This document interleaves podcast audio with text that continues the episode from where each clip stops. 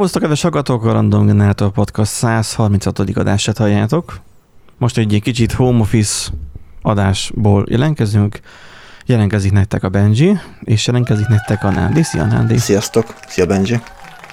Um, most kicsit más hangminőséget hallatok, nyilván nem olyat, meg nyilván rosszabb, meg nye, nye, nye, nye. Hát, Tehát, hogy, de most az a helyzet, hogy én lusta voltam átmenni Benjihez. igazából, megkértem, hogy... igazából nincsen semmi ilyen para, nem tudom, hogy most mennyire van meleg nálatok, Nándi. Hmm, még tűrhető egyébként. Még tűrhető? Még tűrhető. Nálam, nálam mostanában kezdett el így, így meleg lenni így az ebéd után, hogy így, hogy így már most lehet, hogy bekapcsolnám a klímát, uh-huh. de amúgy ilyen, hát ilyen 22 hetet mutat. Hát a hőzet az lehet, hogy, hogy nagyobb.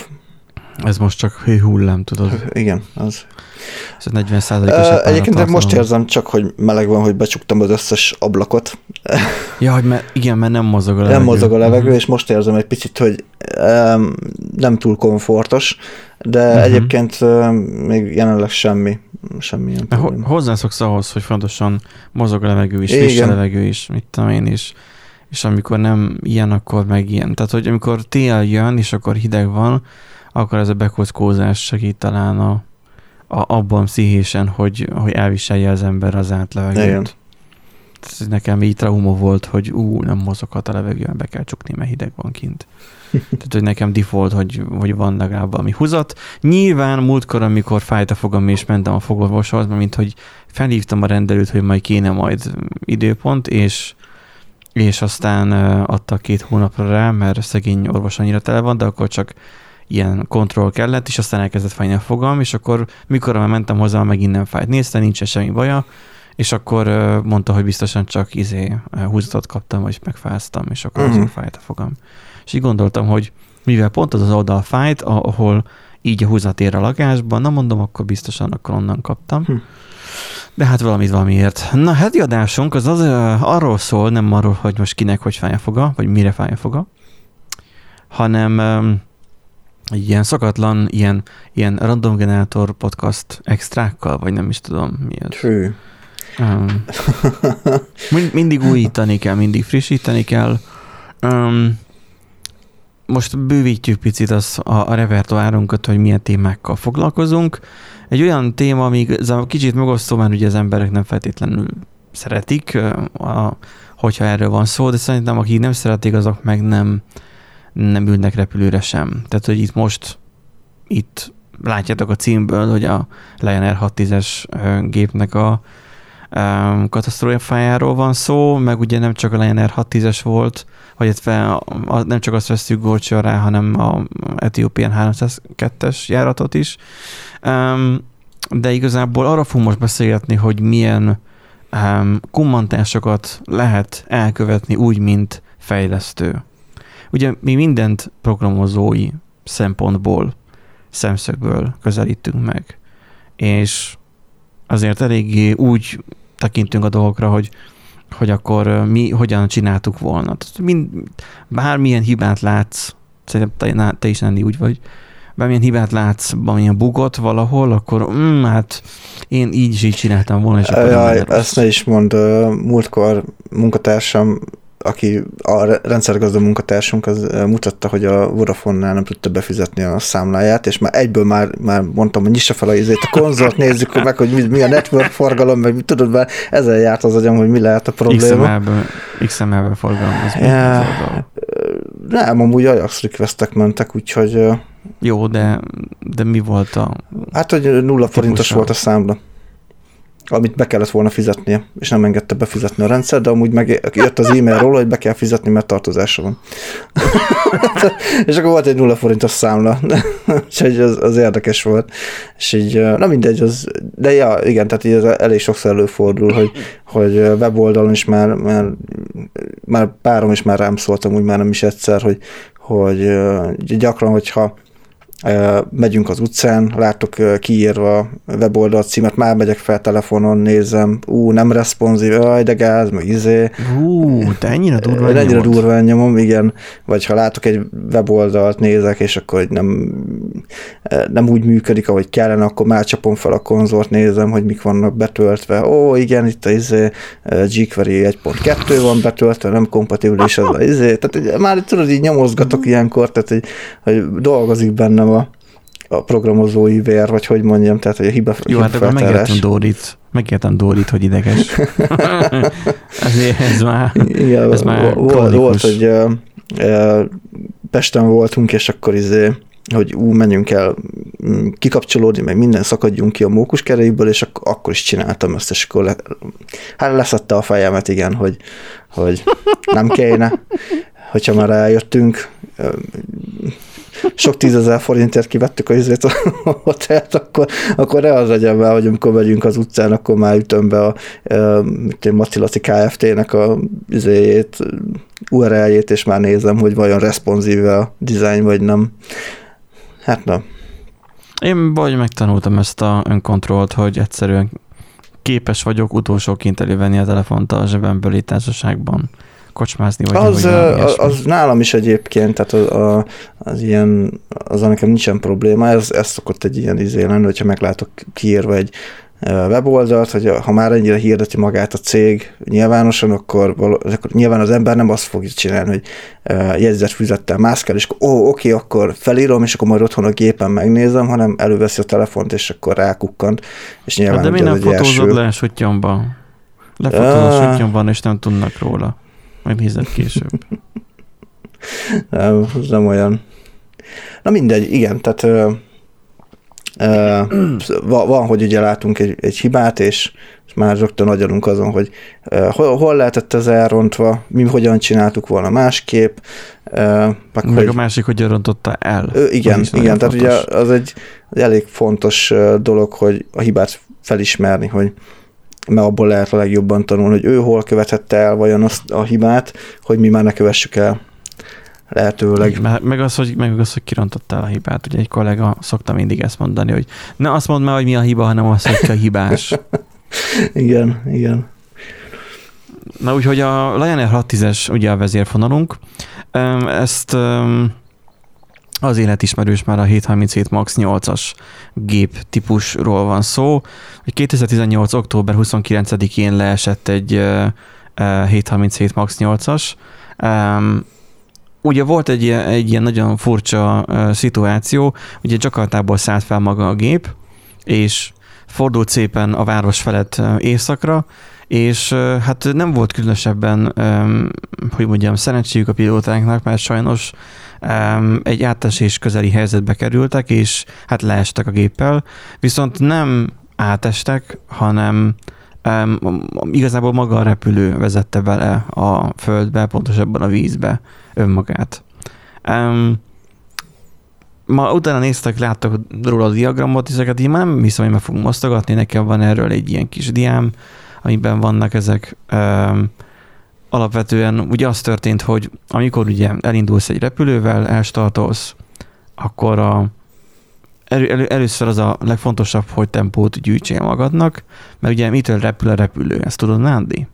Hát mágiától teljesen egyértelmű. Megvuduzzák a pilóták a szárnyakat, és akkor ott valami történik.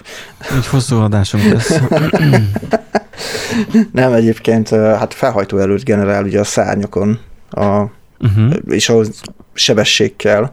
Ugye, igen, a szányprofil körül igen. olyan légáramlat ö, keletkezik, mivel a szánynak a felső éle, vagy felső lap része az íveltebb, az alsó pedig egyenes, a felső részen gyorsabban halad a levegő, nagyobb tempóval, nagyobb utat kell megtennie, ezáltal egy elszívó hatás lesz a szájnak a felső részén, az alsó részén meg nem, és emiatt, hogyha megvan egy bizonyos sebesség, ami um, egy a gép orra irányába uh, irányuló sebesség, akkor a szárnyon felhajtó erő tud képződni, ahogy mondtad is, Nándi.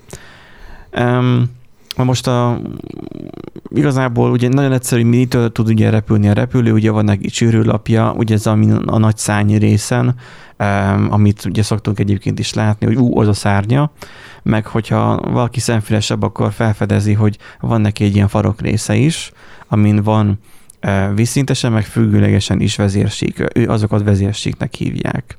Önmagában a repülő nem nagyon tudna repülni, azzal a picikeskeny kis szárnyával kell neki a farok részen is, azért, hogy gépet magát stabilizálja, és azzal tudja a magasságot és az oldaltartást is ugye, megtartani.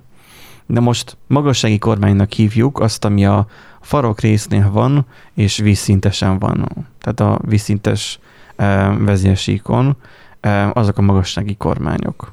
Azon van egyébként rímlap is a magassági kormányon, ami annyit tesz, hogy hogy a robotpilóta azon keresztül nagyon óvatosan tudja emelni vagy csökkenteni a gépnek a, a, a, az orrnak a, a billenését, hogy milyen szögben emelkedjen vagy süllyedjen, és akkor azzal szépen korrigálva tud viszintesen magasságot tartva repülni. Meg ugye van a rudder, amit nem tudom, hogy kell rendesen mondani, de hogy ő a függőleges vezésíkon van, amikor betapossák a lábukkal e, jobbra vagy balra, lényegében attól is fordul. Na most így nagy vonalakban, hogy ez hogy mitől repül a repülő, az is szerintem elég egyértelmű, hogy a manapság a, a repülőgépek azok nem nem, nem, nem olyan mértékben analógok, vagy nem digitális, mert nincsenek le NFT-zve, de az, hogy nem, nem analógok a, a repülők abból a szempontból, hogy amikor a pilóta mozgatja a szavkormányt, vagy a szájsztiket, ugye, mint a 730, illetve a A320-ason ugye a botkormánynak mondja hozzá nem érted a szájsztik, hogy nem a bofteneket mozgatnak már ott, vagy ilyen hidraulikus rendszereket vezérelnek közvetlen kézzel, mert nagyon nehéz lenne, mert hogy ugye nagyon nagy feltett kéne a pici kis kezeddel, meg a, a, a kormányjal ugye irányítani. Hanem igazából te valami ezt mozgat, mozdítod, és akkor mit, mit, mit a Tesla-nál van talán már így, hogy, hogy elektromosan csinálja meg egyébként Igen. már a gép. Na most a magassági kormány, a csűrőlapok, minden már így, így működik, hogy, hogy te kiadod gyakorlatilag az utasítást, és akkor arra a gép neked végrehajtja, hidraulikusan ott helyben a rendszer megcsinálja. Ugye ettől repül a repülő, ezt a fly-by-wire rendszernek hívjuk egyébként. Na most, jött, a Netflixen is van erről egy, egy film, egy dokumentumfilm, vagy sorozat, nem tudom uh, már. Egy egész dokumentumfilm, igen. Uh, Falling Down, vagy mi a címe? Uh, igen, az, az uh, vagy Downfall, valami ilyesmi. Igen. Hát most már nem tudom én se, de hogy azért beszélünk most ebben a podcastben erről, mert hogy ott is kicsit egyoltalúan mutatják be a történetet. mert ugye attól függ, hogy most kinek a szemszögétből akarjuk bemutatni, és kit akarunk mentedni, vagy kit akarunk elítélni az adott történetben. A Netflix-es sorozat magát a Boeinget ítéli el minden tekintetben. Um, semmit nem ejt például a, a, a pilótáknak a felelősségéről. Um, mert azért az közrejátszott. De nem az volt a kulcsa a balesetnek. Na most mi volt ugye a baleset? Az történt, hogy, hogy képzeld el, hogy mit tudom én, a, a, a kormányzat magát a gépet, és folyamatosan elkezd süllyedni lefele. Mindig csak süllyed lefele, csak süllyed lefele, és um, van ugye a szarvkormányon egy ilyen kapcsoló, amivel a magassági um, trimet, tehát ami um, ami gyakorlatilag befolyásolja azt is, hogy, hogy magad fele húzod, vagy magadtól eltolod. Amikor magadtól eltolod, akkor ugye előrefele billen a gép, mikor magadra húzod a szarkományt, akkor pedig felfele adja az orrát. És akkor a magassági trim, az pedig ilyen nagyon, fin, ilyen nagyon apró finom hangolást végez, meg a, a, a robotpilóta is azon keresztül dolgozik. Na most ugye egy totálisan automatizált rendszerről beszélünk, ugye 737 Max-nál az alapvető szituáció az az volt annak idején, hogy hát annak idején, tehát nem olyan túlságosan régen, régen igen. típus, hogy az A320-as az túl jó gép. Tehát a Boeing mellett ugye van a másik, ugye a Boeing ugye az amerikai, az Airbus meg ugye a, az európai repülő gyártó mondhatni. Na most az van, hogy az Airbus az na, nagyon nagy előnyökben van. Tehát nagyon nagy előnyben van a, a gyakorlatilag az összes repülőgyártóhoz képest, ha jól tudom. Tehát az, hogy az Airbus eleve az 320-as ugye annak ide úgy mutatkozott be, hogy azzal is lezuhantak. Azt hiszem a, egy francia pilóta belevezette az erdőbe. Igen. Mert hogy ő úgy gondolta, vagy úgy hitte, meg hát annak idején a pilóták könnyebbűbbek is voltak, amikor az AR-20-as bevezették, hogy, hogy ugye Alfa Maxen ő végig repül a, a repülősón, ott a futópálya fölött, ami azt hiszem füves kifutópálya volt, tehát nem is volt a repülőgép számára ismert maga a, terület, tehát az, hogy az elektronika érzékelte volna, hogy most mit akar a pilóta. Alfa Max az pedig ugye a legmagasabb, vagy legnagyobb állásszög, amit a gép még bír repülni. Tehát, hogy a létező legjobban feladja az orrát, és a létező leglassabban repül. És akkor a 320-asnál ott az volt a probléma, hogy, hogy gondolta a pilóta, hogy majd ugye Alfa max szépen lassan végighúz a, a nép öm, öm, a nézőtér felett, viszont nem a kötelezően előírt minimum magasságon, hanem sokkal alacsonyabban, nagyjából a tizede magasságában ö, repült, tehát ilyen 9-10 méter magasan repítette végig a gépet, ami elég veszélyesen alacsony volt, és ö, nem tudott róla, hogy a navigációs térképében nem volt benne az, hogy egyébként a, ez a füves pálya után meg egy erdő van, és ő ráadta a csutka gázt, és felhúzta erősen maga fele a szájsztiket, de a gép nem felfele emelkedett, hanem leadta egyenesen az órát. És így belerepült az erdőbe. Ez azért történt meg, mert az Airbus nem értette maga az Airbus repülőgépnek a fedélzeti rendszer, ami amúgy elég okos, nem értette azt, hogy a pilóta mit akar csinálni, de életbe lépett egy olyan öm, működési elve, vagy illetve egy olyan, olyan vészhelyzeti eljárása, most mondjuk így a, a, az Airbus 320-asnak, hogy a pilóta ne vigye a repülőt átesés közeli helyzetbe. Ugye az átesés, ugye az az, amit beszéltünk, ugye, hogy, hogy a, a felhajtó erő ugye a sebességtől van, az átesés meg a sebesség hiányától van. Tehát, hogy ne legyen túlságosan lassú a repcsi. Na most átesésben úgy húzzuk ki a gépet, hogy a botkormányt előre toljuk, vagy a szarkormányt, száztiket előre toljuk, és gázt adunk rá.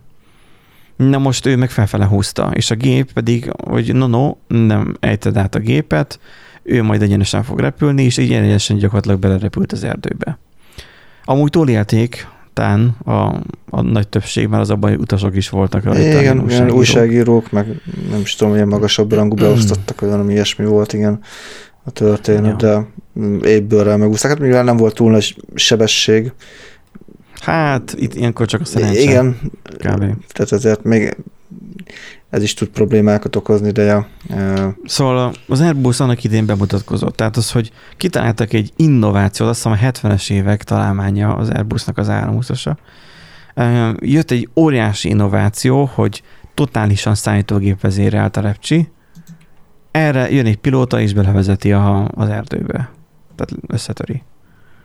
Hogy akkor biztosan jó a szállítógép vezérelt rendszer. Na most itt ugye itt kiderült az, hogy, hogy a pilótának tudnia kellett volna helyesen követni az eljárásrendet, és akkor nincsen ez a baleset. Na most, um, ettől a balesettől eltekintve amúgy a az 320-as széria, az rettenetesen sikeres lett. Ha most egy vizerjáratra felültök, akkor szinte 100% az esély, hogy egy 320-as család valamelyik gépén mentek, valószínűleg már egy A324 Neon. Igen. Ami már egy még újabb, még kicsit megnyújtottabb, hosszabb, ha jól tudom, és sokkal gazdaságosabb hajtómű zümmög rajta, sokkal ideálisabb vele repülni, mert kisebb a fogyasztása, csendesebb, tehát mindenben jobb. Na most ugye jött a Boeing, és azt mondta, hogy ó, ó, ó, ez így nem lesz jó, nekünk is valamit kell erre kitalálnunk. Ők így kitalálták annak idén a Dreamliner-t, um, de hát az meg nem jött be abból a szempontból, hogy az inkább az A3, hát az A380-asnak inkább a kihívója, de nem akkora rettenetesen nagy, de az egy nagy gép. Most így a közepes méretű, vagy a, a kicsi méretű, de utasszállítók között, ha számolunk, akkor ugye a vetétás ugye a 737-es az A320-asnak. Megvárjuk, hogy elmenjen az autó a ház előtt.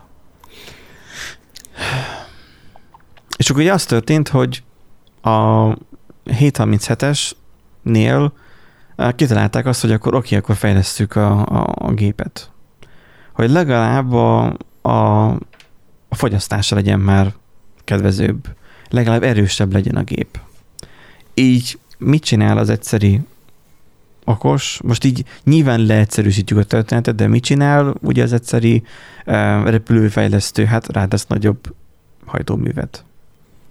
Tudod, hát, mint amikor megírsz egy valamilyen weboldalt, vagy valamilyen skriptet, és akkor lassul a script, akkor két opció lehet. Kioptimalizálod a scriptet, vagy erősebb vasat teszel alá. Igen. Igen, mert ugye egyébként onnan jött nekik az ötlet, hogy a A320-nál amúgy meg tudták ugrani ezt, hogy igazából ott is csak annyi történt, hogy uh-huh. kicserélték a hajtóműveket. Ugye mm, ott egy picit uh-huh. nagyobb lett, gazdaságosabban üzemeltethető, kevesebbet fogyaszt, stb.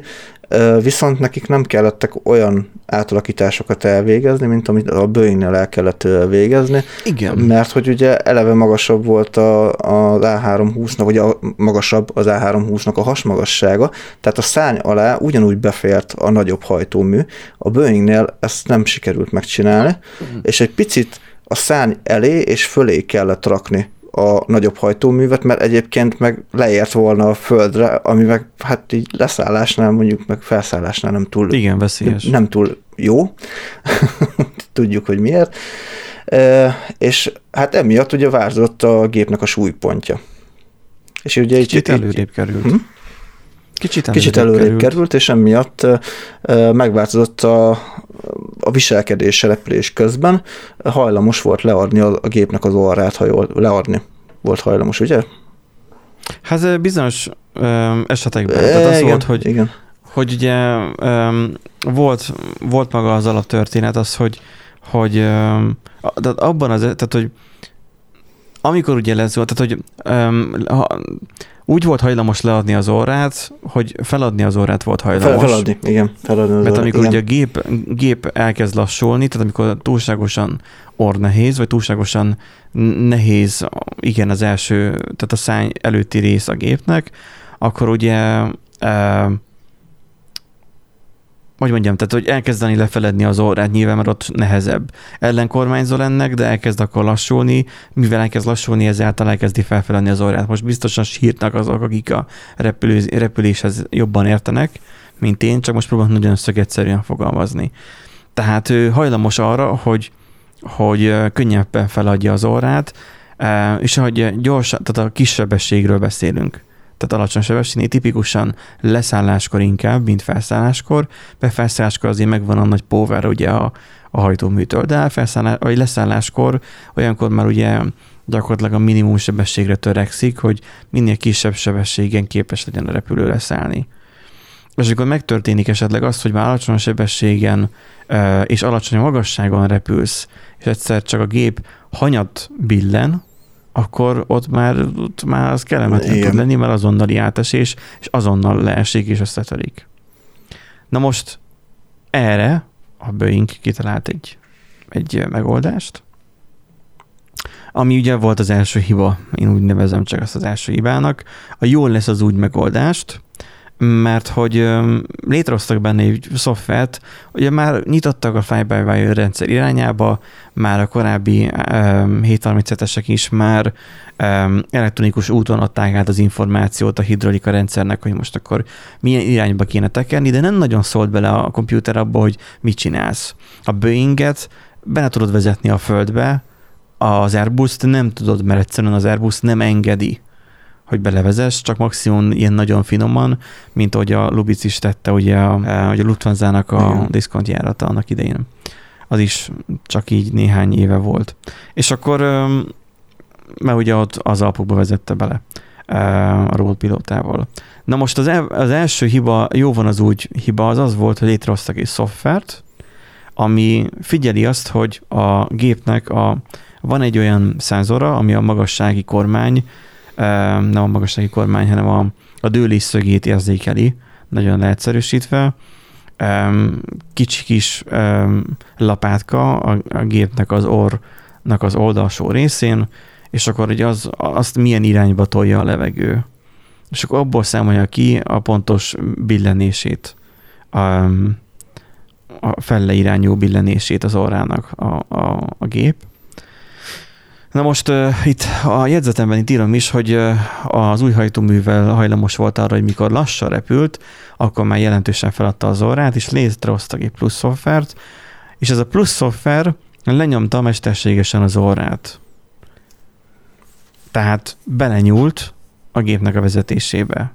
Igen, hát ugye a, a, ezt úgy kell elképzelni, hogy bizonyos feltételek teljesülése, teljesülése mellett egyszerűen ugye ezt a vízszintes vezérsíkot, ezt úgy állította, hát a, hogy a, tri, a trimlapot, igen, a trimlapot úgy állította, hogy akkor az lefele adja az órát, hogy akkor kicsit felgyorsuljon, és akkor ugye megint sebességet uh, tudjon gyűjteni.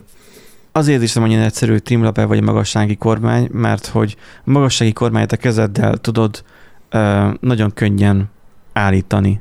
A trimlap az pedig egy keréken keresztül, meg egy kapcsolón mm. keresztül forog, forog, forog, forog, és akkor ő nagyon finoman lassan mozdul.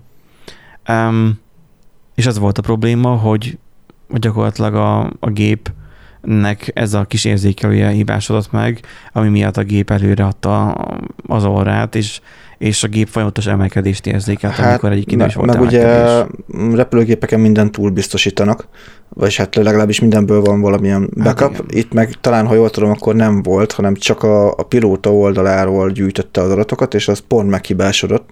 Tehát nem volt egy biztonsági rendszer az egészben, úgyhogy egyetlen Igen. egy érzékelőből próbált az adatokat gyűjteni.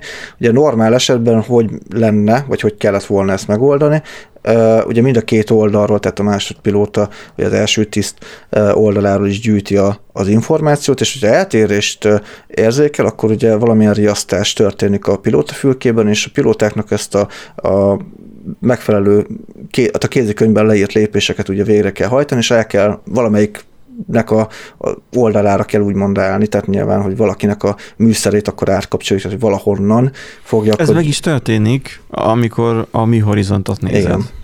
De ennél a rendszernél ennél a rendszer nem, nem történik, történik meg. meg. De, de mondjuk el, hogy miért nem. Ugye most itt írtam, hogy az elcsokró settime mode hangok a háttérben, ugye beszéltük azt, hogy a fejlesztése ugye ezt, ezt összehasonlítjuk. Um, hányszor és hányszor előfordult kezdő frontendes időszakunkban, hogy, hogy a Domredi helyett is set time módot raktunk az oldalba. Ja, igen. Ez a reméljük, hogy megfelelő időben fut le a programunk uh, hashtaggel. Láttam én már olyat, nem én csináltam, tehát tényleg nem én csináltam, de láttam olyat, hogy az Ajax kérés nem tudta rendesen, de nem ismerte rendesen a használatát, és arra set timeoutot írt, hogy annyi idő alatt valószínűleg le fog futni az Ajax kérés, és hogy majd utána még egy picit még ráhagyott, és akkor utána már tud dolgozni vele. És így wow, tehát hogy mindenre megoldás. Ja nem. Szóval a set módot, amikor visszakódod be, akkor valószínűleg valószínűleg ott valami nem jó, valami nem stimmel. Van, amikor kell a set timeout, de hogyha csak azzal oldasz meg egy problémát, akkor az valószínűleg nem lesz a problémának a megoldása. Tehát az, hogy egy szoftvert létrehoztak, egy hardveres, nem, egy szoftvert ö, tehát felprogramozták a gépet egy olyan problémára, ami hardveres, hogy azt küszöbölje ki, az nem a legszebb megoldás. É, igen, csak ugye itt bejön az, hogy ha ezt hardveresen oldották volna meg, és... Akkor abba beleroppant volna maga a Boeing. Ö... Mert itt már új repülőgép igen. Szériát kellene már készítenie, mert a 737-es már rohadt régi típus. Hat, már 60-as évek óta, vagy 70-es évek óta? Kb. Tehát Igen. nagyjából változatlan a, a kialakítása. Nyilván a gyártás technológia az változik, folyamatosan megfejlődik, meg minden, de azért nem összehasonlítható. Az alap, az alapelve a gépnek rettenetesen Igen. régi. És uh, ugye ezt akarták elkerülni, hogy ne kelljen újra engedélyeztetni az egészet, meg ne kelljen új Na, hát igen. Uh, na, géptípust ö, piacra dobni, mert ugye nyilván oké, okay, hogy Boeing, de nyilván akkor annak marketing költség, meg egyéb vonzata, meg képzési díj, vagy képzési hát, költségek, meg minden van, tehát vegy, teljesen vegyük más. Ezt so, vegyük ezt sorra, ne, ne, ne rohanjunk előre. Ugye az első hiba jó lesz az úgy, ugye hardware-es hibára szoftveres megoldás. A második, amit te mondtál, ugye a meggyőzés. Igen. A Boeingnek ugye az volt a célja, hogy ugye mindenképpen pénzt um, csikarjon ki ebből a történetből, és mindenképpen ő ebből nyereségesen jön ki. Tehát az, ha az történt volna meg, hogy a, kihoznak egy olyan 737-est, ami már nem így 737-es, hanem egy másik géptípus, akkor arra külön ki kell képezni a személyzetet. Külön fizetni kell a személyzetet, a személyzetnek a, a képzési díját. Az, hogy megtanulják ezt a géptípust is vezetni. És akkor a második hiba azért a meggyőzés, mert ugye Boeing a légügyi hatóságot meggyőzte arról, hogy az, hogy az úgynevezett MCAS rendszer, mert itt az MCAS volt a hibás, mert ugye MCAS-nak hívják ezt a szoftver rendszert, ami ugye a, a trim lapot um, lefele fordította azért, hogy meg uh, előzzék az átesést. Um, meggyőzte arról a, a légügyi adósságot, hogy az MCAS rendszer az pontosan ugyanolyan, vagy annyira észrevétlenül fog működni, hogy ugyanolyan viselkedést fog produkálni a gép, és így nem szükséges a pilótákat, abszolút sehogy sem kell képezni. Um, és így lehet sporolni a képzési költségen, lehet sporolni az égvilágon mindenen, és ezt fogják már ugye szívesebben vásárolni a légitársaságok, mert mégiscsak amerikai Ugye hát meg is, ismerik, és hogyha igazából ugyanaz a géptípus, és azzal el tudják adni, hogy kevesebbet fogyaszt, nagyobb a hatótávolság, gazdaságosabban Aha. üzemeltethető, és minden ugyanúgy van, akkor akkor nyilván az a légitársaságoknak is felkelti az érdeklődését, hogy hoppá, hát akkor értelemszerűen a, a kiöregedő 737-esek helyett akkor, akkor már ilyet fogunk rendelni, nem pedig mondjuk A320-at, vagy valami más gyártónak a már típusát, hanem akkor maradunk a, a Boeing-nél. És nagyon fontos, hogy a Boeing az nem szólt arról, hogy az MCAS rendszer egyébként mit csinál. Nincsen benne a dokumentációban. Ugye az elején, ugye amikor a pilóták ezzel szembesültek, hogy nagyon jellegzetes, amikor a pilóta fülkében éppen repülnek, felszálltak, ugye ez esetben, um, a keréknek a forgása, ez a hangot ad, miközben ő egyikként forog valamelyik irányba, fel vagy le. Na most gondolták valószínűleg először azt, hogy a robotpilóta, de mivel szálltak még felfelé, amiben sem volt kapcsolva a robotpilóta, és egyszerű trimel futásnak hihették. És igazából úgy gondolta Boeing, hogy úgy kell ezt kezelni, mint hogy egy trim elfutás lenne, az azt jelenti, hogy meghűl a trim rendszer, és csak a folyamatosan tekeri előre, a, vagy valamelyik irányba Igen. A, a, a trim a, lapoknak a, a kiskerekét. Hát, hát az, az egyik nagy. járatnak a pilótája amúgy így menekültek meg úgymond, tehát hogy ők azt az eljárást követték, mint hogyha rendes trimált futás lenne. Kikapcsolt, talán kikapcsolták a, a trimvezérlést, vagy valami ilyesmi volt. Szóval valamit csináltak, amitől, amitől ők megmenekültek a lezuhanástól. Tehát, hogy onnan... Hát ők, ők ezt elkezdték kezelni ezt a helyzetet, csak az volt a probléma, hogy ez visszakapcsolt. Ja, igen. Tehát lehet, hogy volt olyan, aki megúszta, de itt a, ugye kettő példánk is van most a jelen esetben, ebben az adásban, ahol nem úszták ja, meg. Ja. Két különböző ok miatt, ugye? Na, mikor aktiválódik az MKAS védelem? Akkor túl meredek az állásszög, mikor túl meredek? Mondjuk felszálláskor. A robotpilóta ki van kapcsolva, Mikor van általában kikapcsolva a robotpilóta? Fel meg leszálláskor. És a fékszárny már be van húzva. Ugye a fékszárny az ugye az arra való, nem fékezésre való, hanem arra való, hogy ki terjeszti bizonyos mértékben a szárnyfelületét a, a repülőgép szárnyának, alacsonyabb sebességgel tud ugyanolyan tempóval tehát alacsonyabb sebességgel tud ugyanolyan stabilan repülni. Tehát a Úgy, megmarad a felhajtó erő alacsonyabb sebesség mellett. Ezt nyilván Aha. leszállásnál szokták általában használni. Nem, felszálláskor, felszálláskor is. is. Persze, felszálláshoz hát is mondjuk kell. igen, hogyha mégis jós már rövidebb az út, ami igen, hamarabb érik el a, a V1-et. Konkrétan, igen. konkrétan meg annyi baleset volt, amikor eldumálták az időt, vagy valami volt, és elfelejtették a, a trimet, ha. vagy a fékszányat beállítani, vagy a trimet akár beállítani, és, és nem, nem bírt elemelkedni a gép. Tehát, hogy um, kell a fékszányny minden esetben. Ugye a fékszánybe be van húzva, ugye ez ilyen if-if-if, hogy mikor aktiválódik az MKS védelem. Um, csak egy mesterséges intelligencia lenne, csak kifek halmaza. Hát igen. Na most ugye Mikelt a balesethez hibásan kalibrált állásszögadó, állásszögadónak hívják ezt, amit itt próbáltam előbb elmakogni, um, ami érzékeli a gépnek az orrán az, hogy mennyire van bevillenve. Um, ő úgy volt meghibásodva, hogy őt összem kicserélték, de nem kalibrálták be helyesen a, a karbantartók. Hogy volt vele valamilyen probléma, um, tehát hibás adatot közölt a kapitány oldalán. Felszálláskor ugye még ugye lassú a gép, um, ilyenkor egyébként elég meredek emelkedés. Aki már utazott repülőn, az tudja, hogy igen meredek emelkedés van, um, mert akkor az a legfontosabb, hogy, a, hogy az éppen elérhető sebességen, amin a gép tud repülni, a lehető legnagyobb magasságot tudják um, megcélozni. Tehát um, nagyon nagy mértékben ugye felhúzzák a gép orrát, hogy minél gyorsabban tudjon magasságot nyerni a gép. Ugye ez azért fontos, hogyha bármilyen meghibásodás történne, akkor legyen elég magasság ahhoz, hogy például vissza tudjanak, akár hajtóműtűz, vagy bármi le kell állítani, vissza tudjanak fordulni a, a pályára. Tehát azért nem egy laposan emelkednek fel, hanem az elején nagyon nagy szögben, hogy nagyon hamar legyen magasság ebből. Um, azt kellett még a balesethez, hogy nem pilót, robotpilótával, nem kézzel repülték, és már éppen behúzták a fékszárnyat. Mert ugye úgy zajlik, hogy felszállás után e, még kézzel repülik, de már a, a Flap Zero, már, már behúzzák már nullára a fékszárnyat.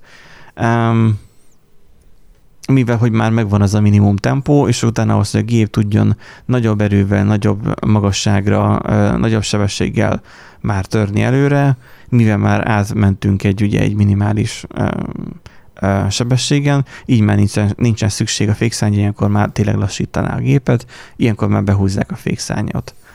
És azért, na, tehát, hogy így a legénység átlagon aluli képessége is közrejátszottak. Mivel a Boeing feltételezte azt, hogy ezt a hibát mint trimmel futásként tudják kezelni um, néhány másodperc alatt, ami kicsit olyan meredek gondolat a Boeing-től, de mint mondtad, hogy voltak olyanok, akik tudták kezelni ezt. Itt a, itt a jakartai eh, legénység az nem igazán tudta ezt a szituációt kezelni. Tehát, hogy nem voltak a, nagyon a szakma krémje valószínűleg a, a, ezek a pilóták. Na most ugye jön itt a gyártó felelőtlensége, a Netflixes dokumentumfilmben majd inkább erről fogtok majd nagyon sokat hallani, hogy ki kit vett meg, és hogy milyen átalakítás történt is, hogy az a Boeing már nem az a Boeing, és hogy régen nagy család volt is. Figyfrigy, de itt igazából az van, hogy a felelőtlenség az az elbagatelizálásban és a kummantásban um, tanyosodott, érvényesült. Mert hogy um, nem vették figyelembe a gépnek a hardverét, rábízták a szoftverre ezt a relatíve súlyos e, problémát. Nem kerül be semmilyen kézikönyvbe, ez az egész MKAS-nak a létezése, nem oktatták a pilótákat, hogy mit kell csinálni az MKAS-szal, hogyha esetleg, mert egyáltalán azt, hogy létezik, és az, hogy mit csinál, azért az nem rossz, hogyha tudod. Igen, az a legdurvább, hogy iPad-en tartott ilyen kis PowerPoint prezentáción, ö, oktatták a pilótákat az új ö, Max 8-asokról. Az később volt, ha jól Nem, emlékszem. Az, az már akkor volt. Ez, ennél ez volt? már ennél volt, és úgy kaptak repülési engedélyt, hogy azon a képzésen részt vettek, de abban se volt szó az MKAS-ról, illetve meg volt említve, uh-huh. de hogy ugye, hogy hogyan tudják kikapcsolni, meg ilyesmi, semmi. Csak az volt megemlítve, hogy, hogy van egy ilyen, hogy ezzel, ez, ez tudja, ez, ez, és erre van, hogy, hogy ugye az új hajtómű miatt megváltozott repülési paramétereket ugye ellensúlyozott, ez mindenféle beavatkozás nélkül működik, és észre se fogják venni, és nem is kell vele foglalkozni. Úgyhogy így lényeg a lényeg, hogy nem oktatták a pilótákat arra, hogy ismerjék Igen. fel annak a rendszernek a meghibásodását. Hogy gondoljanak erre, hogy amúgy lehet, hogy, hogy az a probléma.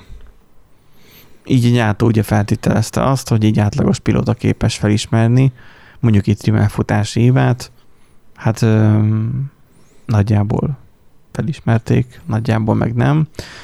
Jött egy hibajavítás. Egy olyan hibajavítás, hogy kiadtak egy dokumentációt, meg egy ilyen üzemeltetési kézikönyvet, meg egy ilyen emergency checklistet. És akkor értesítették arról a pilótákat, hogy, hogy kezeljék ezt a vészhelyzetet. Ez, ez, a push, ez, ez a push fix, Igen. meghagyjuk gyorsban. Igen.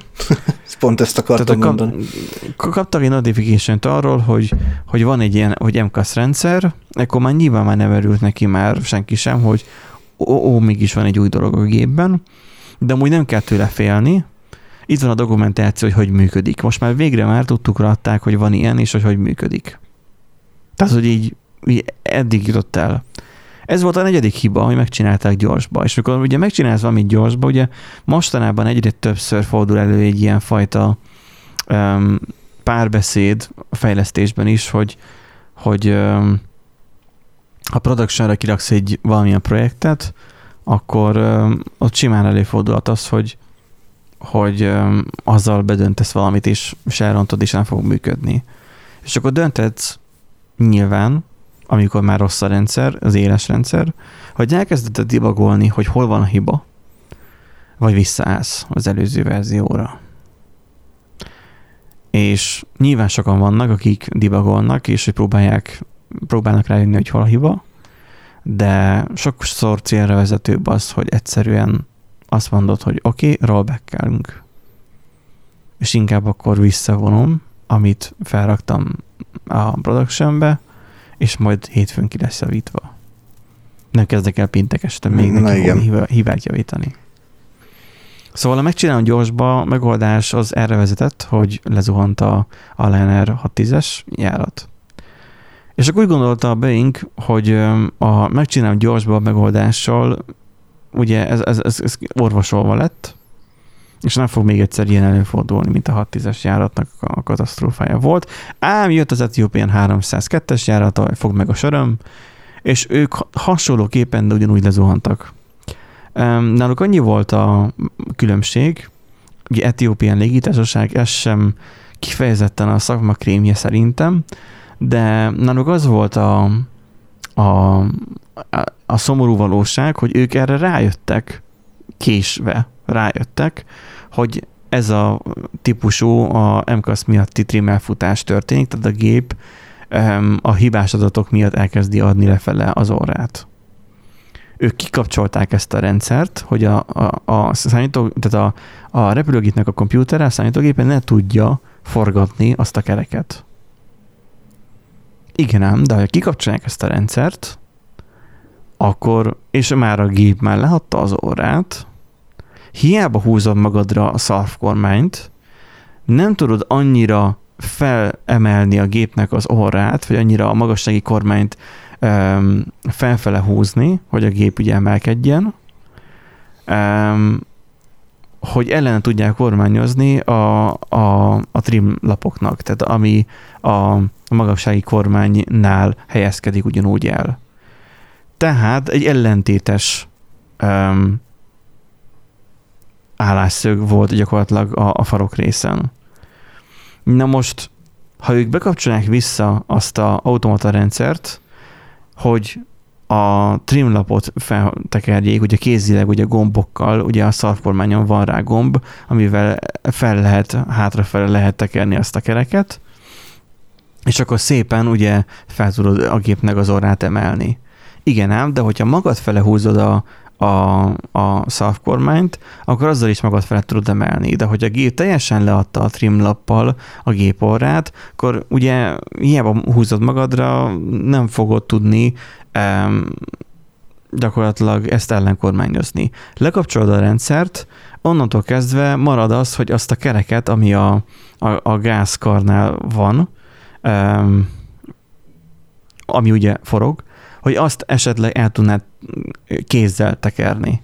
De mivel nagy sebességgel haladtak sajnos a föld felé, nem bírták fizikailag forgatni azt a kereket, mert annyira nagy levegő áramlás volt a kin a, a kormány körül, mert az elektronika nem segített rá.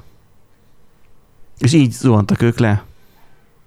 Hogy észlelték idő, hát nem időben, hát, de észlelték igen. a trim elfutást, kikapcsolták, de már előre volt futva a trim, nagyon e- egyszerűsítve. És akkor ekkor volt az, hogy a földre parancsolták az összes 737 maxot. Um, amiről van is egy ilyen nagyon um, érdekes szemléletes kép. Southwest Airlines-nak a gépeiből van hát néhány, majd hát, hogy ez lesz majd a, a borító. És akkor, mivel ugye megtörtént a fix push, letiltották a géptípust, most már muszáj volt a Boeingnek most már, ha már elkezd, tudod, már elkezded már hülyeséget, és ha már benne vagy nyakig a, a kaksiba, akkor már csak azért is. Akkor már muszáj vagy már folytatni, mert már nem tudsz már visszahőkölni, mert egy csomó gépet már eladtál ebből a típusból, és nem tudod kikapcsolni ezt a rendszert, hogy akkor oké, csak simán nem működjön, mert hát a gépnek a része, a fizikai hiba is az, hogy el, előrébb van a, a, a, hajtómű. Ha ez nincsen, akkor meg, akkor meg még főleg akkor meg más, igen, más lesz a le. Igen. Szóval mivel letították a képtípust, így a bőinek el kellett könyvelni ezt a veszteséget, és felvázolni azt, hogy hibáztak. És úgy javították ezt, hogy abban az esetben, ha megtörténik a rendszernek a hibája, itt az MKS esetén, akkor azonnal felülírható legyen, tehát neki kapcsolhatóan nem felülírható legyen az mksz a viselkedése, és hogy ne kapcsolódjon vissza be, mert ugye az volt, hogy amit az elején mondtam, hogy probléma, hogy vissza mindig bekapcsolt. És hát muszáj voltak plusz képzést adni a pilótáknak, vagy pontosabban biztosítaniuk kellett plusz képzést, ami ugye pénz a légitársaságnak, amit úgy pénzt, hogy hát, fizetnie kell a légitársaságnak a képzésért. Um, ott biztosan el tudom képzelni, hogy ott volt a pereskedés is aztán, hogy, hogy de hát nem ezt ígértétek meg, nem tudom. De az, hogy oktatni kellett a pilótákat erre az új funkcióra is, tehát mert ugye azt akarta Bing elkerülni, hogy ugyanúgy 737-es ez is, meg az is, meg az is, és akkor ne kelljen hát képezni a pilótákat az újabb 737-esre, hanem ugyanaz a képzés elég legyen Igen. az újabb verzió, mint ami a régire volt jó el akarták ezt kerülni, hát ez most már nem sikerült, muszáj volt most már bevezetni a képzést a legénység számára, hogy tudják ezt a hibát kezelni, és nyilván át is kell terveznie valamilyen mértékben a Boeingnek ezt a, a MCAS-nak a Dream elfutását. Úgyhogy um, amúgy 2020 nem kell pánikolni, most a valaki 737-esre száll. Jó esélyen nem 737 Maxra fogtok egyrészt szállni, hogy aki esetleg um, easyjet repül. Azt hiszem ők, ugye? Hát ezt nem tudom. Fú, kinek van a, az a nagyon idióta vezérigazgatója? Melyik légitársaságnak? Nem tudom. Van ugye a Vizer, az ugye az Airbus szai vannak mind, neki magyar, és van az, a, aki ilyeneket is beszélt már, hogyha ha állóhelyeket árulnának a repülőn, akkor az emberek ja. inkább azt vennék meg. Hmm. Nem tudom, hogy az EasyJet-e. Hát nem tudom. Na mindegy. És hát ezt most nem fogom megtalálni, de addig esetleg majd googlizzel egy gyorsat, hogy 2020. decemberében egyébként visszakapta a működési engedélyét, a 737 Max, mert hogy ezeket a hibákat javították. Um, mert hogy nem volt annyira nagyon uh, jó. Ez sem a vállalatnak, sem a repülésnek önmagában, mint fogalom, hogy, hogy ilyen, e, ilyen nagyon banális dolgon el tudod csúszni egy gép. E, tanulság. Mint fejlesztők számára. Először is, hogy a csapatnak minden felelőse kell, hogy egyeztessen arról, hogy egy megvalósítás mennyire életszerű. És hogy ne keletkezzen ákombákon megoldás. Most gondolok itt frontendesre, backendesre, devopsosra, architektekre, hogy legyen kommunikáció a csapatok között. Mert hogy a backendes úgy gondolja, hogy hmm, ezt az adatot, ezt így majd jó lesz majd elküldeni frontendesnek, a frontendesen meglátja, hogy mi lett az érkezett adat, akkor ahhoz lehet, hogy majd hozzá kell majd igazítania az érkezett adatot az ő programjához, mert egyébként tökre kezelhetetlen az a formátum, amiben érkezik egy XR. Most így ilyen kis alap. Um, itt ugye nem történt meg a, a Boeing-nél, hogy, hogy egyeztessenek arról ugye a hatóságokkal, tehát önmagában a Boeingnél egy olyan megoldás, egy olyan ákombákon megoldás született, nyilván most is felsír sok repülő szakértő eh, hallgatónk, de egy olyan ákombákon megoldás eh, született, amit eh, minimum eh, publikálni kellett volna. Minimum kellett volna kezelni úgy, hogy srácok, ez most egy változás, és ez most oda kell erre figyelni, mert ebben lehetnek gondok.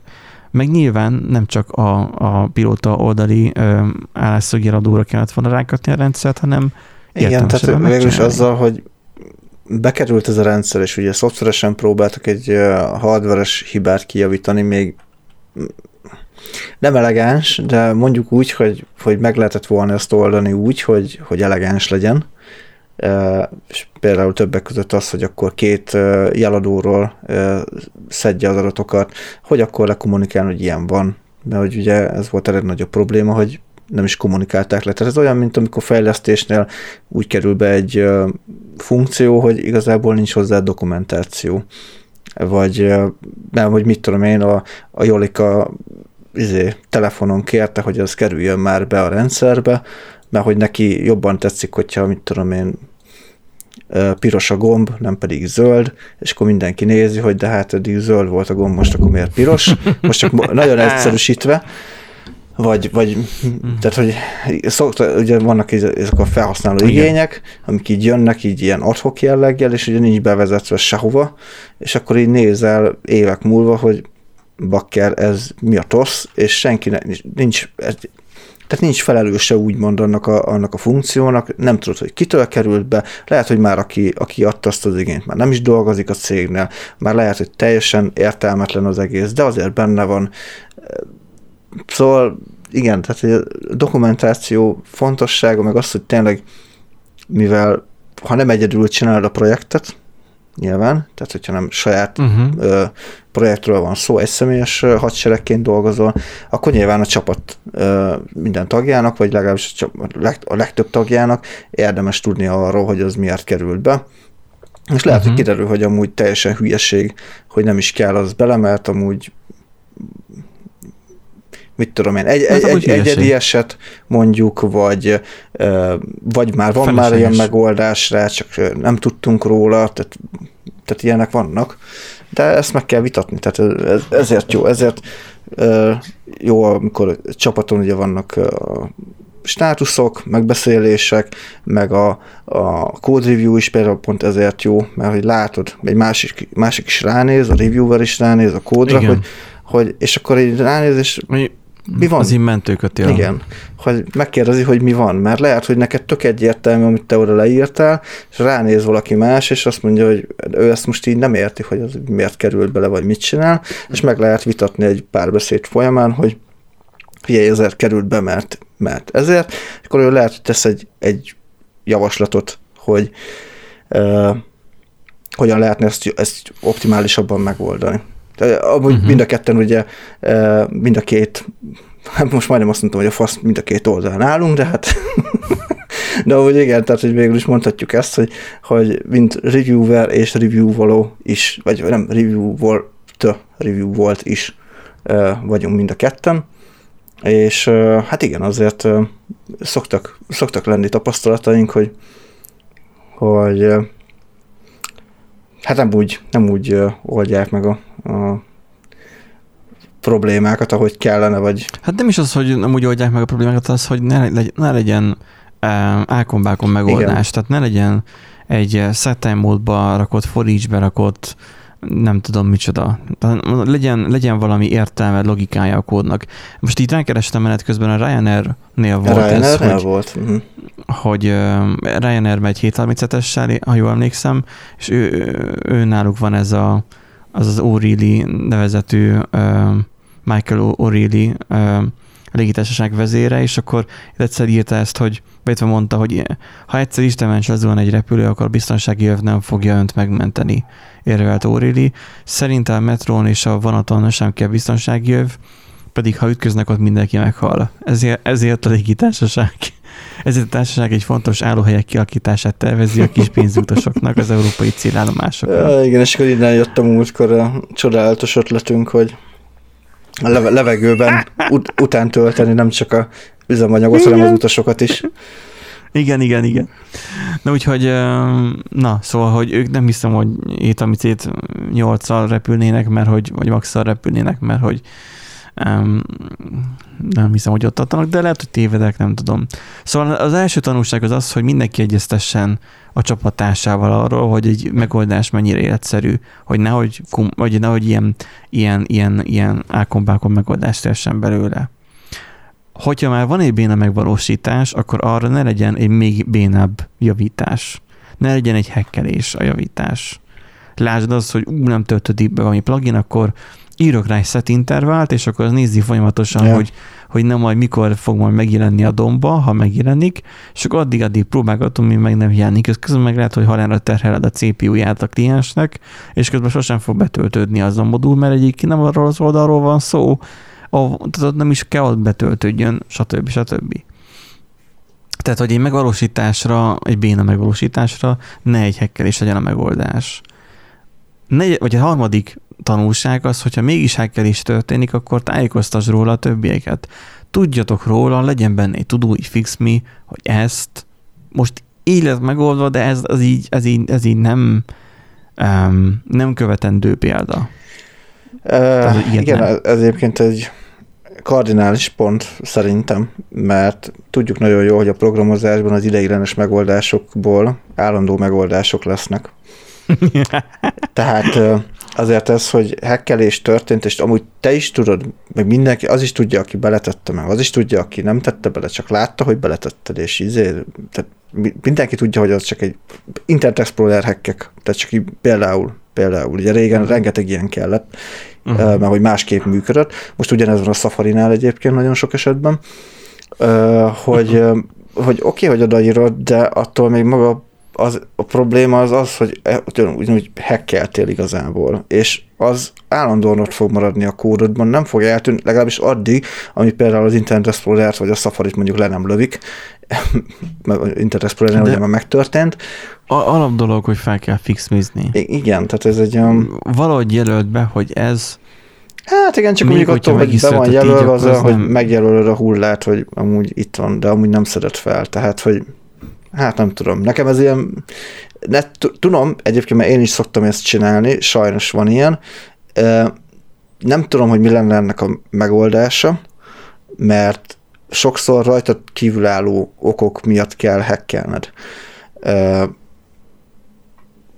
De attól még ez nem, nem egy, tehát attól, hogy hackelés történik, és világ elküldte, hogy úgymond hackeltél, tehát már olyan értelemben, hogy tudod nagyon jól, meg mindenki tudja nagyon jól, hogy az ott nem jó, és hiába tudúzod be, meg fixmized be, lehet, hogy négy év múlva is még ott lesz benne a kódban, és csak kerülgetitek, mert muszáj, hogy benne legyen, mert anélkül nem fog működni, de nem tudtak igazából Jó, semmit se kezdeni vele.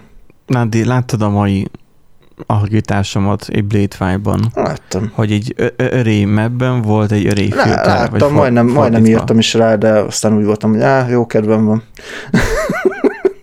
Azt nem tudom hány órán keresztül hegesztettem, mert ugye én már PHP-ból már nagyon sokat felejtettem, és azt PHP oldalon kellett megoldani. Igen. Um, hát jó, de ez az backendes dolga, hát ezt meg... Van, van nekem egy listám, de igen, de ilyenekről beszélünk, van nekem egy listám, és nekem ki kell belőle szűrni egyetlen egy elemet, és egyébként pedig azt, őket össze kellett fűznöm.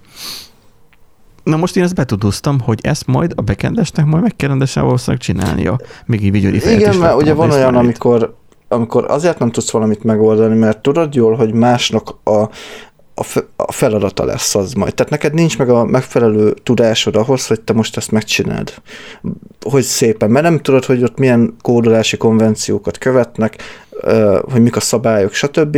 Neked uh-huh. csak a cél lebeg a szemed előtt, hogy célorientáltan programozol, és hogy neked ez kell, és kész. Ezzel nincs is gond, mert ugye akkor nyilván egy csapattársad átveszi az úgy tök jó, de itt most nálam a hekkelés az inkább az, amikor, amikor ilyenek történnek, hogy, hogy hogy már nincs senki, aki más megcsinálja, mert például mit tudom, most tényleg jobban nem tudok, Internet Explorer mi alatt máshogy kell működnie valaminek, mert más eventek vannak, vagy az az event nem létezik, vagy nem úgy kell leszelektelni, vagy akármi, mert nem támogat valami JavaScript-es metódust, vagy valamit, akkor azzal hogy nem, tehát hiába tudúzott be, meg, meg hogy hát majd erre majd vissza kell még térni, Igaz, az persze, igazából, sos, táj... igazából sosem de, fogtok visszatérni rá. Tehát... De ezért kell tájékoztatni. Hát nyilván, akkor többen tudtok róla.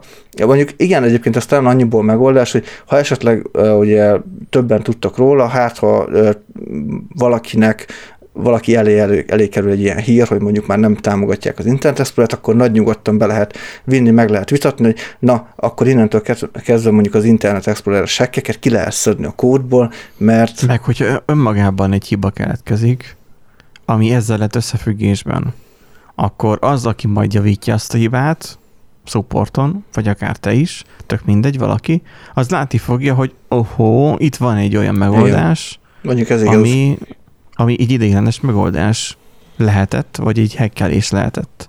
Hogy legalább, hogyha megtörténik a hekkelés, legalább ez esetben tájékoztass a többieket, legyen ott egy, egy leírás arról, hogy ez miért született így ez a szörny, szörnyűség. Igen, mondjuk azon meg lehet, ja, jó, igen, ez messzire visz, mert egyébként tény, hogy amúgy egy fel, mégis akkor azt mondjuk, hogy egy felkommentezett hekkelés még mindig jobb, mint egy felkommentezetlen valami. hogyha azt vesszük, hogy akkor így, így nézel, hogy az miért van úgy a, a kódban. Hm. Nézzük a következő nézzük, tanulságot. Nézzük. Hogyha látsz egy béna megvalósítást, akkor ne arra törekedj, hogy valahogy, valahogy kikerült, átlépi rajta, és hogy, és hogy csak hozzáilleszd a saját kódodat is, akkor, és akkor csak így, na, végül is működik, hanem hozd a magadhoz elvárható, vagy a tőled elvárható legmagasabb szintet.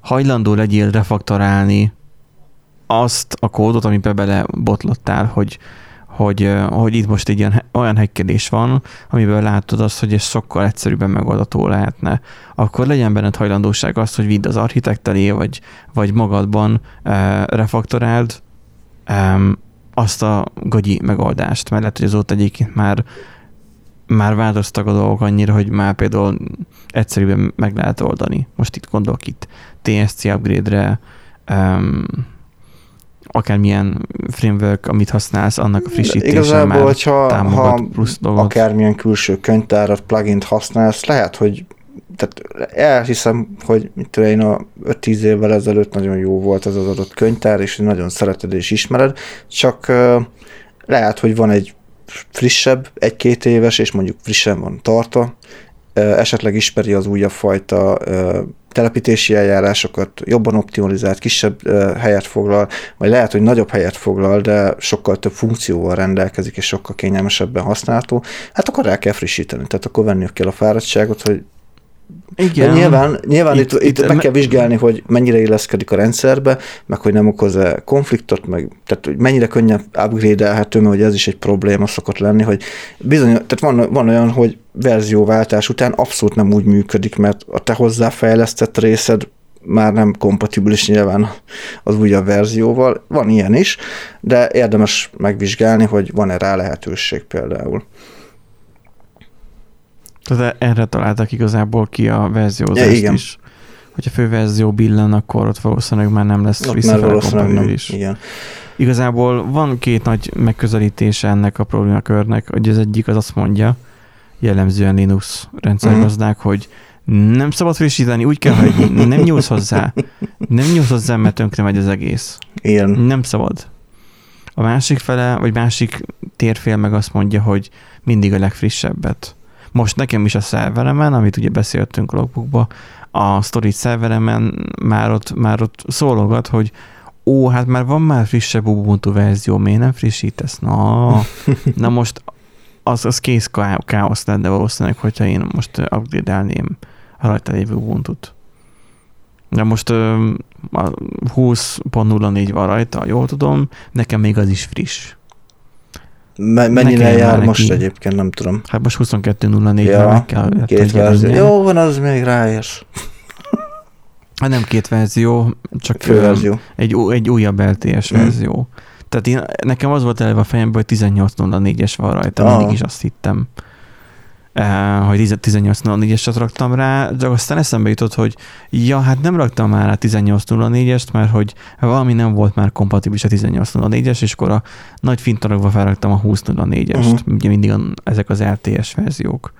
Szóval az, hogy sokáig lesz még támogatva, ezáltal nem upgrade addig, ameddig nem muszáj. Tehát itt a, ami ugye a tanulságpont, amiben tartottunk, az, hogy a, a, a tőled tehető legmagasabb szakmai szintet hozd, akkor, amikor egy béna megvalósítást látsz, és azt ne csak megoldani akarod azt a problémát, hanem, vagy ne csak letudni akarod, hanem megoldani akarod azt a, azt a problémakört. Következő pont vagy szint a tanulságilag ebben, hogy ne agyatkozza arra, hogy valaminek kicsi a valószínűsége. Bizony. Tehát az, hogy, hogy van egy hiba, és akkor ó, hát ennek úgyis kicsi valószínűsége, hogy erre a hibára ráfutnak. Ó, úgyis jól kezelik a userek ezt a hibát. Nyilván rengeteg ilyet láttunk már az informatikában, hogy jó, mondjuk az Apple-t akartam itt elmondani, mert jutott eszembe, hogy, hogy amikor nem volt érerő rendesen, mert az alternát mindig lefogták. Ja, igen az nem egy véletlen előforduló ritka eset hát, volt, hanem az egy állandósult igen, eset állandósult volt. eset volt, tehát más, más volt a probléma. Igen. Ekkor volt a, a rosszul fogod. Mm. igen, voltak ilyenek. Uh, itt hogy még azt, hogy uh, amit egy webfejlesztőként uh, sokszor elém szokott jönni, vagy így sokszor látom, hogy jaj, hát izé, iPhone-ra nem kell izé, optimalizálni, meg nem, jó van az úgy, a, látom, izé két százalék a látogató, a, mit én, 20 ember nézi a, az oldalt, nem kell, nem kell azt kijavítani, jó van az úgy. És csak aztán belegondolsz, hogy amúgy 20 potenciális, lehet, hogy 20 potenciális vásárlót ijesztettél el azzal a hibával, mert mondjuk iPhone-on nem kényelmesen használható az oldalad. Hát ilyenkor mindig ugye a mérlegelés megy, hogy, hogy megérje neked ezt a fejlesztést beletenni. Hát igen. Megérje neked iPhone-ra optimalizálni, akkor, amikor csak a 2%-a látogatóknak iPhone user. Tehát, hogyha megéri, mert tőlük pénzt remélsz ezektől a userektől, akkor igenis meg kell csinálni, hogyha megtérül ez a fajta fejlesztés. Én erre ezt mondom, hogy eleve úgy kell megcsinálni, hogy iPhone-on is tudjon működni, és kész pont. Amúgy ez meg a másik, hogy eleve úgy kellene. Kellene. Angulának a legfrissebb egyik verziójánál futottam ebből Na. most bele, amikor írtam ezt a, a, a jegyzetelős alkalmazásomat, hogy nem volt hajlandó lefordulni, tehát nem, akar, nem volt hajlandó lebildelni a projektet.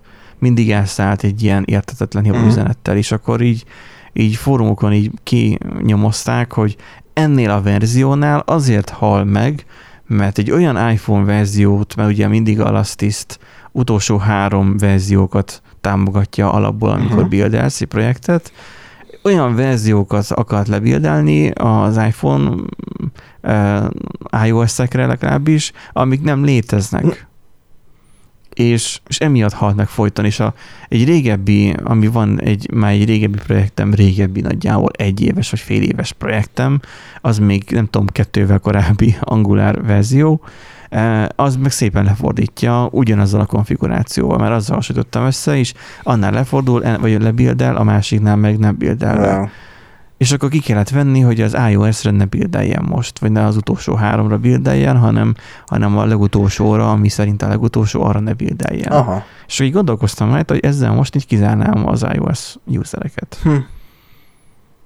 Mert hogy eleve úgy kéne olyan környezetben megcsinálni, hogy az bildelve legalább alapszinten tudjon működni minden ö, böngészőbe. Nekünk is a weboldalunk ö, az egyik terméknek a, az oldala az úgy van megoldva, hogy, hogy ha valaki mit tudom én, ilyen hat alól vagy hét alól jön, nagyjából működjön az a vásárlási folyamat.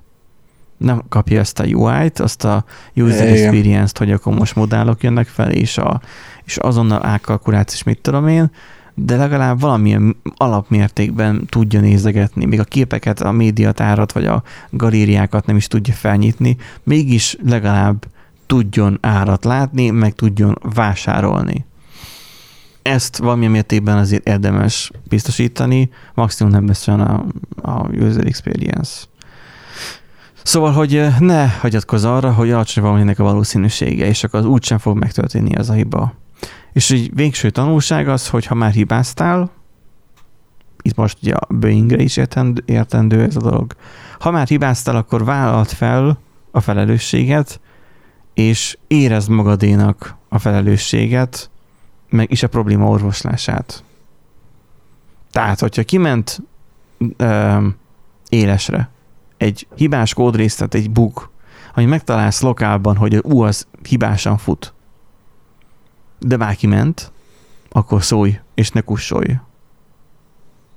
Mert az szokott még lenni a nagy probléma, hogy van egy hiba, azon küzd a DevOps és a nem tudom, a csapatnak az a része, aki foglalkozik magával a, az élesítéssel, és közben kiderül, hogy egyébként meg a te kódod túrta szét a rendszert. Igen. Mert ugye sokszor nem lehet egyértelműen visszabogarászni az elrólókból, hogy na most akkor itt ez miért szállt el, viszont valaki, aki megcsinálta, az nyilván tudja, hogy hol lehet a probléma, és gyorsabban meg lehet oldani.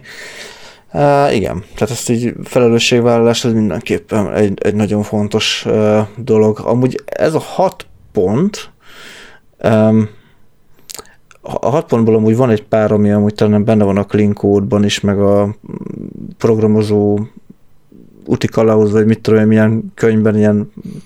Programozó úti kalauz stopposoknak. Az. set time autosoknak, tudod. Uh, szóval van, van ugye, van, vannak ugye ilyen szakmai könyvek, és ugye, hogy ez a felelősségvállalás, ugye ez egy ez az első lépcsőfok úgymond a, a, a profi szakemberré válás útján, meg ugye itt azért vannak olyan pontok, amik hát a profizmust segítik elő. Tehát, hogyha ezeket betartod, akkor, akkor jó kódot fogsz írni, és, és profi szakembernek fognak gondolni, vagy nézni, vagy legalábbis azt a benyomást fogod kiáltani mindenféleképpen, tehát egy profizmust fogsz a munkádba beemelni, profi szinten fogod. Ez a, so, a sorolcban ezt majd ezt a hat pontot majd fel uh-huh. fogom majd vésni.